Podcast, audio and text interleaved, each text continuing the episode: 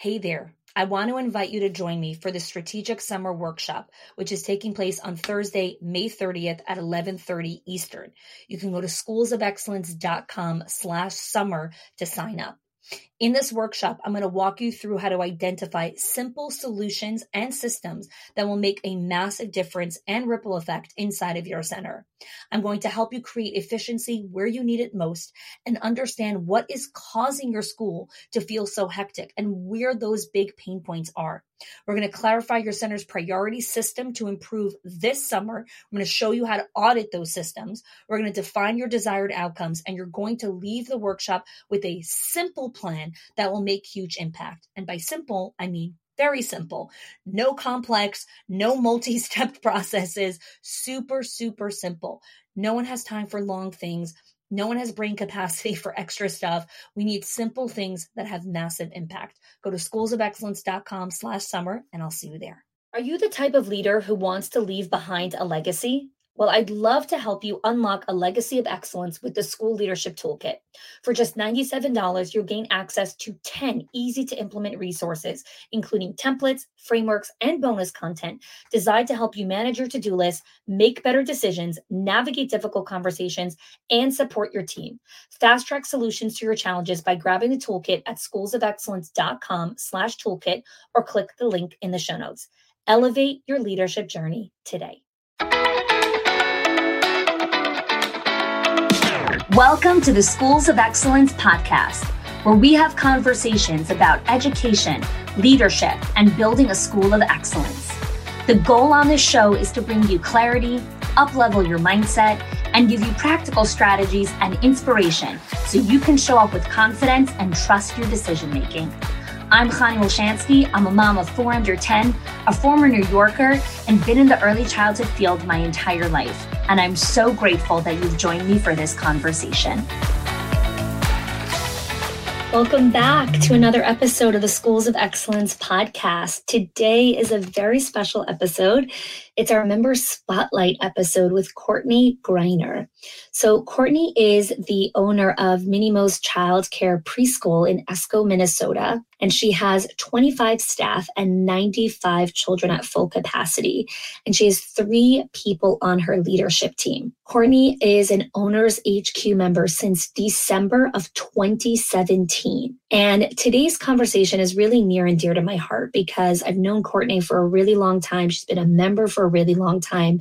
She's had some really massive shifts in her leadership. When she first joined, Schools of Excellence in 2017. She was the director and the owner, and then she slowly transitioned to just being the operating owner. And some of the things that you'll hear today in our conversation is how Courtney was able to shift her money mindset to increase tuition and work through the feelings that come up when it comes to something like that. She was able to up level and train her leadership team so that they can step into their own leadership roles.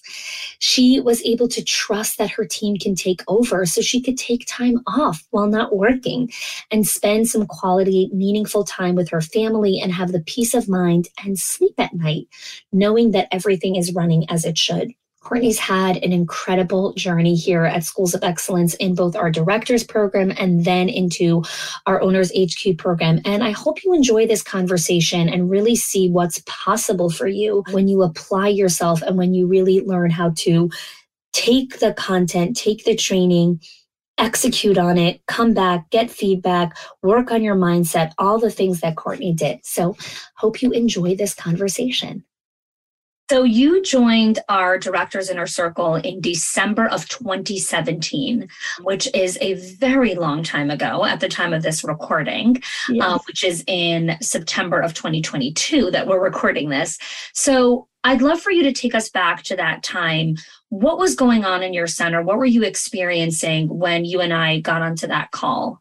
So in December of 2017, we had been open just over a year at our centers. So we were still trying to navigate how to be successful, honestly, and how to manage our staff and keep them happy and families happy and and we needed I always said I always said that we were like surviving but we weren't thriving. So we were kind of in this survival mode for so long And after I joined, I definitely had like more direction. And the other thing I always say is that, you know, I came from a business, I worked at a bank. So I always had HR, I always had somebody to help with the management pieces. And then when you own your own business, or are a director, you are that. And so you don't have those people to go to. So I felt like the directors group was really helpful in that of being able to go in and get ideas and support and from people who were in similar situations as myself. So yeah, yeah. I didn't realize that you were still so much in the infancy of your business when we first connected. So when you first joined, you were in a season of life where you were raising young children. I believe your kids were, I don't know, seven or nine at the time. Yeah, um, right. mm-hmm. yeah. So I would love for you to share a little bit about how you've really shifted some of your priorities and focus um, as you started to work through some of these skills and the trainings that are inside the program they i know that they really had personally impacted your personal life and i'd love to kind of kick us off with that since there are so many people that are in similar seasons of life as you that are trying to figure out how can I be a mom and a yeah. child a business owner? Yeah, I think that was probably one of the biggest challenges I had was how do I balance? And I still have that problem, but it's so much better. And so much, you know, I think that you're always going to have, you know, what does this look like? And it's always changing because my kids were five and eight when I opened, and now they're 11 and 14. So, you know, now we're navigating sports and, and yes. teenage emotions and all of that, which is very different than the five and nine yeah, or five and eight. So, but at that time, I was at work all the time. And when I was home, I was, my brain was still at work. And so I didn't feel like I was giving my family my all, or not even my all, but my best that I could at that point, because I don't think I will ever be able to give them my all because Minnie Mo's also has that part, but I'm giving them now much more meaningful moments and um, and and there's a purpose to those those times that we do spend. And i think that that was probably one of our most important meetings when you said make those moments meaningful when you do have them and and you know make it a priority and do that with each kid every day. I definitely have changed that mindset of mini mo's will be there the work will be there but my kids will only be this age you know for so long. So um, focusing on them has been awesome i love that i love that and we had often spoken about how sometimes we give the best of ourselves to work and we bring the leftovers home um, mm-hmm. and so I think just really the clarity of expectation around now I don't bring leftovers home. I bring, you know, the main course also. The main course gets split. Yeah. And both of my passions in my life get to have that. It's a really powerful shift. Walk us through a little bit about how your relationship has changed. I know that you have dedicated more time for time off and vacation and rest and space. So I want to talk about where you were when we joined, where you were working nonstop and you didn't justify any time off or any vacation versus where you are today. So let's let's go back to where you were.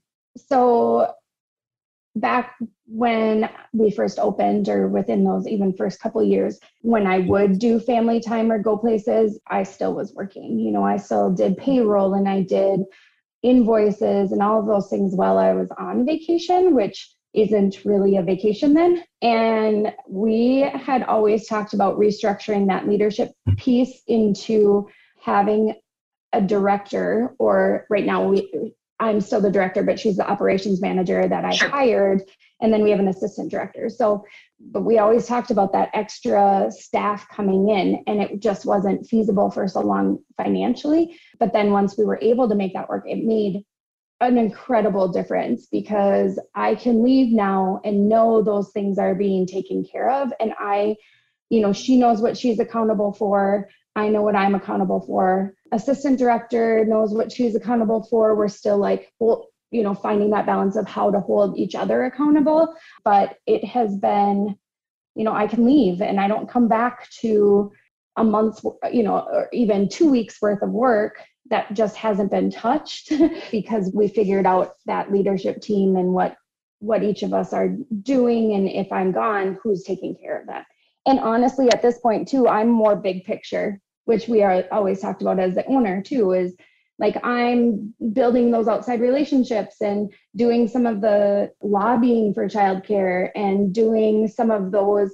really high level pieces that long term will have positive impact on our business which i know you had said too is i need to be spending my time on what is making our business survive and um, so that's invoices and payroll and marketing and all of those things and I did those and then I moved into this new shift of like we need to fight for our school so that we can continue to make money and continue to survive. So that has been an awesome shift and learning, you know, the politics and the impact of government funding and all of those things. Um, and I get to I have time to do that now because the yes. other pieces are being taken care yes. of, you know. So I want to I want to unpack this here for a second for people that are listening. Is you know Courtney, I, I, saw this you know when we first met. I felt that one of your values was advocacy and just really mm-hmm. wanting to be someone that was advocating for projects that you found valuable, right? Being an advocate is not an advocate for everything. It's being an mm-hmm. advocate for the couple of things that are important to you um, and the impact and legacy that you want to create in the world. And we can't be advocates or create legacy when we're worried about if there's toilet paper in the boiler room, you know, or mm-hmm. whatever it is. Like it just, it's not, nothing takes five seconds. It doesn't take two seconds to order toilet paper. There is a process, and the owner cannot be doing that. And so I think this is such a beautiful time period where we get to say, wow, like I'm actually in this big picture role. I am no longer worried about this stuff. I can actually go pursue things that I want to while the business continues to take care of me, right? Like we have to take care of the business so the business can take care of us. And we take care of the business. We have to know there needs to be a time limit of like, okay, and now the business has to start taking care of me. So I, I love that for you. I love how you've been able to really make that shift. One of the conversations I know we had I think this was pre COVID. You wanted to increase tuition rates. And I know that that was something you were very worried about. And there was a lot of conversation inside of the group where other members were increasing tuition. Can you tell us a little bit about that story? Because I know that was a big money mindset growth for you in that in that time yeah, period. Absolutely. I mean, we have always struggled with that financial balance um, because I wanted our center to be the best it can be and to do that it costs money you know in, in order to keep teachers and and to supplies and building maintenance and all of those things. So um, it's always been a hard balance for me because i don't put my own paycheck or financial well-being into that mix very well. And so by looking at everything we definitely had to do a tuition increase which again i struggle with because parents are struggling before COVID, they were struggling. After COVID, it was even worse. Uh, so, how do you say, hey, this is we're going to charge more? But looking back now, and even now considering another tuition increase, is that they're getting so much from that money and the mind shift definitely needs to change that we're not just babysitting your children during the day right we are our teachers are doing so much to get them ready, not only for school with the academic piece, but that social emotional piece as well. And that has value. And if we can, and I always feel like I'm making this is my reasoning for it, and I'm telling parents and making excuses and, and trying to really explain myself. And in all reality, I think just the parents are willing to pay for quality and for consistency and for you know a, a great place for their kids to be. And um, we when we raised prices i don't think that anybody said anything about it. Like they i definitely explained those things that quality unfortunately unfortunately it costs more. And so but they also know what they're getting and why we're doing it. And so they also agree our teachers deserve more pay and and we have to pay our bills and we have to we have to be there in order for them to go to work. And so to do that we have to raise rates. Things get more expensive I think what's so interesting about tuition when we raise tuition is we all know the justifiable reasons in our brain of of mm-hmm. course we have to raise our tuition, but the brain plays a very different game with us, right? Where mm-hmm. we want to justify why we shouldn't raise tuition. So I'd love for you to share a little bit about how you worked through this process. I know there was a lot of back and forth in the Facebook group. We had mm-hmm. coaching calls, you were talking to some members. I'd love if you can as much as you want to openly share the journey because I think it's important for people to hear other people's stories. There's someone that's listening and saying, God, I want to increase tuition. Help me. What do I need to do? This isn't a technical game, guys. This isn't about how to send the email. You can rip that off of Google for free. This is a yeah. mind game. It really, really is because you're trying to justify this investment in our children right? To us in this business is like well duh we need you know we need to make these investments. And it's just as important as post secondary that people spend money on even elementary and junior high high school all of those. There's money invested in those things. Why is early childcare any different than that? And so i think that shift in my mindset was i need to justify it in order for it to be not just, hey, we're raising rates and it's going in my pocket necessarily, but do I really? Because they know what they're getting and we're busy and people love us. And, and so by raising our rates, we're only increasing the quality that we offer.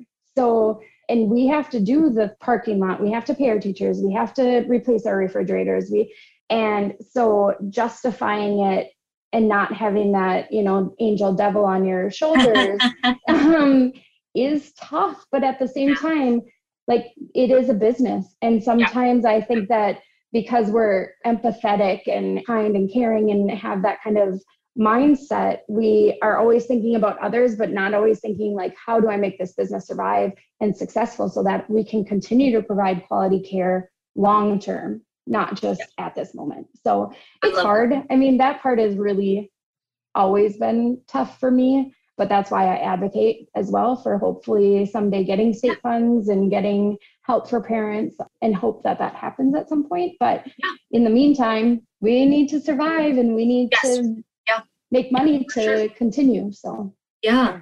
Tell us a little bit about how your culture has evolved from like the one person Courtney show to the leadership team to, you know, all of that. Where was your culture when we first started working together back in 2017 to where it currently is today?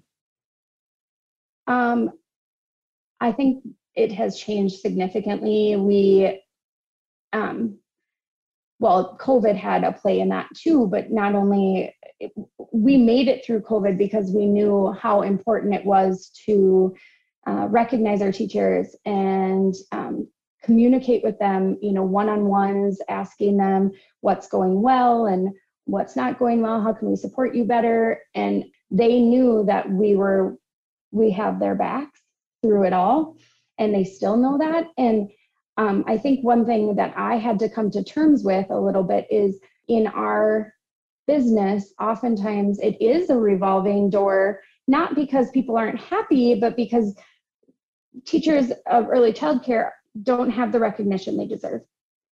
It's that mindset.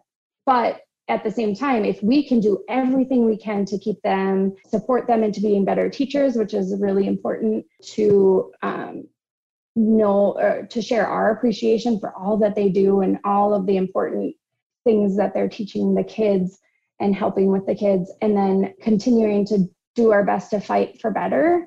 I mean that to me has changed that that that hey mini Mo's is a stepping stone into mini Mo's as a career. Mm, mm-hmm. you know and and now people are staying and and we still have the turnover because we have some but that, every industry is going to have turnover. Right yeah and and but now my teachers know that you know i want them to stay. I want them to make a career of this. I appreciate i see it as a career. And for that switch was huge for us. And we survived a lot of the employee struggles that other people are having by having that kind of outlook on it. Yeah, and it really all starts from you, right? Like your commitment to creating that type of environment and that type of space for people to work in is what creates you know like we call the ripple effect um, mm-hmm. inside of you know all the centers and inside of all the leaders that you're working with. So i want to transition here a little bit to the kinds of systems that you put in place right? The directors inner circle and then you eventually transitioned into our owners hq program I have a lot of systems on time, on one on ones, on classroom observations, on performance reviews, on all of these different things. What are some of the systems that you have put in place inside of your center and, and some of the results that you've seen? Yeah, it's um, so interesting to like, you know, talk about all of those because uh, along the way, I think I've probably tried most of the system, you know, incorporated them and then um, and they don't always stay right on the same track, but like one on ones, so important. You know, our teachers know that there is that communication, and if they are struggling, which they do because it's not easy, you know, that we can talk to them, but not, we're not always going to just give them an answer. We're going to come up with a solution with them as a team during those times, which is really given them confidence in making decisions long term too. So it's changed their mm-hmm. work ethic into I'm just going to go to Courtney for the answer. So I'm going to go to Courtney and the leadership team for support in finding the answer, which um, is huge. And then the time blocking, I'm going to be honest, never great at that, but we definitely now block off because we had talked about constant interruptions. Yeah. If I can put out the fire and they don't have to, that was easy, right? So we now block off time within the week and off and day really that that office is closed. Like you, unless someone's bleeding, or not even that, I mean, bleeding significantly, or there's a true emergency or a fire, you don't knock, right? you yeah, can send yeah, an You've really created that boundary. Yeah. Yeah. And it doesn't always go great, but we have to continually put out those reminders and hold people accountable for for that time. And so that has been awesome for us to put those boundaries up because otherwise they will come in and they will interrupt for to see if they should throw a dirty pair of socks away. You know, and it's yeah. like you guys know the answer to that. Yeah. So. You don't need to ask me about the socks. Yeah. Whatever you do is fine. Yeah, exactly. Like I don't care about the socks. exactly. Exactly. Yeah. What has really made this journey and experience unique to you? Or, you know, um, a better question really, what surprised you about being part of this program over the last five years? I I think that when I started, I thought I was gonna jump into it and I would be able to be at home and I'd check in every once in a while. you know, I had big expectations of not necessarily being on site all the time. And so um, the nice, so at the beginning I was, I mean, I was there 50 hours a week plus, And then, like I said, at home, still working, still getting calls and texts and all those messages. And and so over the course of time, the thing that's probably made the biggest difference is knowing that creating a culture, an environment where they can survive without me there. You know, and that culture and environment is um, not going anywhere. Sometimes it needs a little bit of like, hey, get back on this path. But but it is at the base of what we do. And by creating i think even you know listening to to calls and and the resources we created a code of ethics that just really reflects so many of the things that we've had discussions about but also now is how we do everything you know? It's hiring and terminating and reviews and um, pay increases and all of those things go back to these like core values. And and so for me it was is knowing that i can let go and we'll still be okay. Yeah. I remember you were part of the original cohort when we introduced this concept of schools of excellence standards when we were mm-hmm. sitting down and you know working together. This was you know very small at the time we were like 20 members and we were writing yeah. our standards. And I love how that has been something that has really stuck. Because again, you know, tips and tricks and tactics are going to come and go during seasons. Sometimes you're going to implement something more than the other. But the fact that these principles that you've implemented have helped you make decisions hiring termination like that's what values are. That's what it means to truly lead a value-based center and, and build the sustainability of a school of excellence. And i love that you live and go to sleep in peace knowing that it's not running anywhere because you've built it on solid ground not on quicksand. And i think i think we underestimate what quality of sleep and quality of life actually means. Mm-hmm. Absolutely. When we have this kind of stuff with us. Yeah. So about just a couple more questions here. You know a lot of times people are thinking about joining a particular training program or coaching program because they're looking for this kind of support. But it is a commitment. It is a commitment of time. It is a commitment of your energy. It is a commitment of, of financials. What is your message to someone who is thinking about joining, maybe hesitant about joining, maybe unsure, looking for some sort of reassurance or certainty? Tell us about that. I am probably the prime example of not thinking that it was or you know not thinking i had the time right? And but the more i was involved especially at the beginning one i always knew that group was there for support right? So i always had that um, if i knew i was if i was running into questions or i was running into issues or i always knew i could i had people that understood and wanted what was best for our business. And so that i think was huge. And then when joining calls and all, you know, I always struggled because again, it's that balance of like um, what's important, but in all reality, the value that it added to our center long term, the cost was easy to justify, right? Like we, we're talking is that you're not always adding value in a in a hey, we're putting money in our bank account, but in all reality, by joining the group, I built up a culture, I built up a center, I built up myself to make money into the bank account. Um, yes. And so I was able, you know, we had quite a few conversations about what that was going to look like. And financially, doesn't make sense because I feel bad I'm not able to do these things, but I'm going to do this for myself. But really, I wasn't doing it for myself. I was doing it for everyone that worked for me along the years, which is a significant amount. I'm doing it for the parents and for the kids as well. So that investment, when you think about spread over the course of all of the years and those people, is minimal when it comes to cost. And I think that thinking about it that way, like, yeah, you're paying a certain amount for your your own benefit, but in all reality, by building a strong leader, you're building a strong school. And so that has been really nice for me to like okay, I, I can let that piece go and not mm-hmm. be worried about that cost or that mm-hmm. time or because I mean, I didn't make every call, I didn't make every meeting, but they're available if I need it. And, you know, the podcast and the different tools and everything was always there.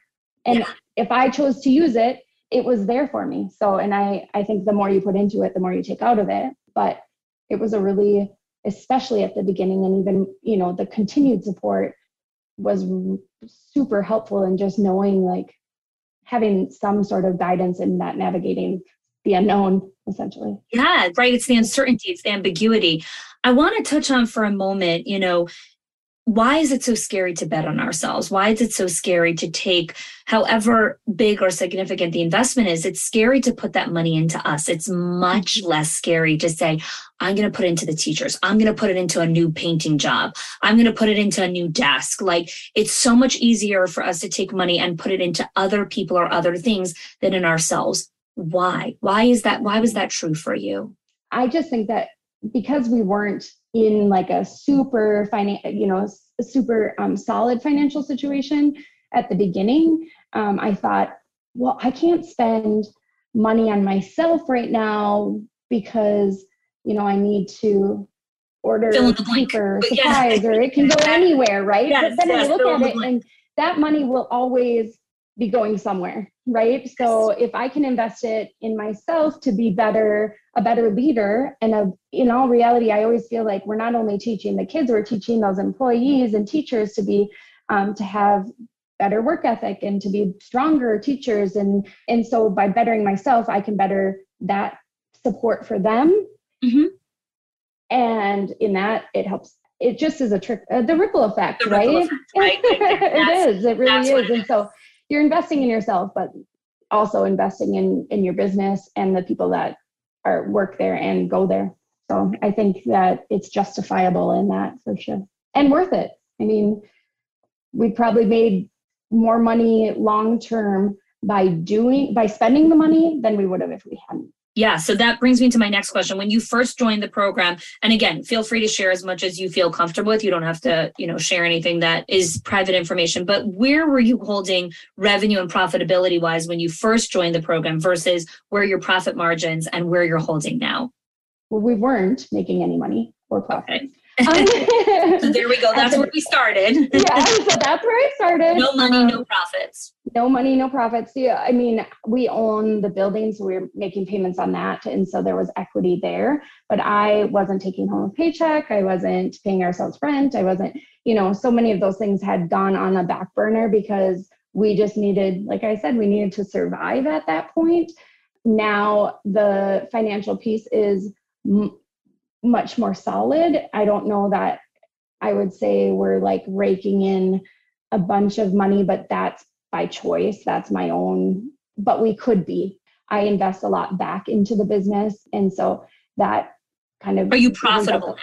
Are you we're profitable. Yes, we're profitable, profitable and we are way better balanced. I'm not looking at week to week and saying, can we pay our bills? Can we pay payroll? I need to borrow, do a personal loan so that I can cover our business expenses. So, yes, we definitely are much more stable in that. And, um, and, and going forward, I think it's only getting better. I mean, it's been six years and you think that's a long time, but in all reality, you know, with COVID in there throwing everything. It takes seven years for a business to really turn a real profit.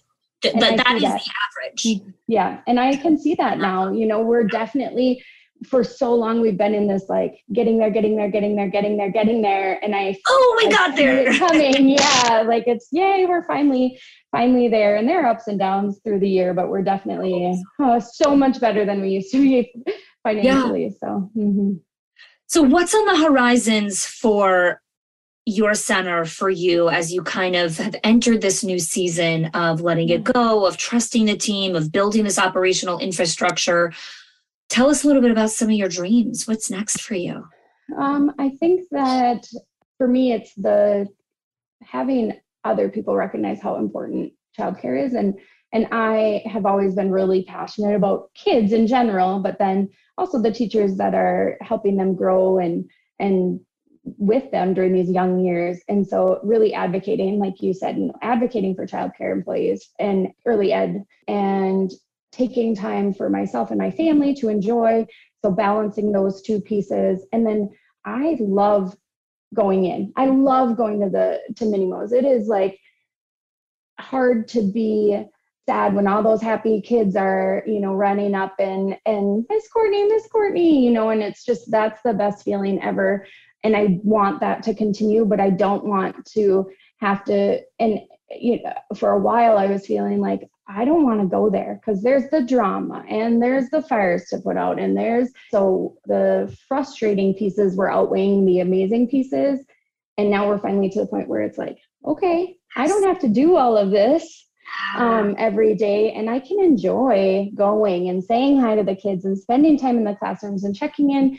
Really, it doesn't have to be a full day of check in. It can be one or two times a week. And over the summer, I did just Wednesdays and Thursdays I would go in, and sometimes that didn't even happen, you know. So it's been exactly what I originally thought it would be. It just took some time. I love um, that.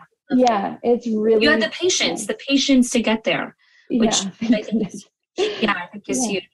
Courtney, I is, have a couple extra gray hairs and some wrinkles from it all, but it was worth it. It was worth the the journey for sure.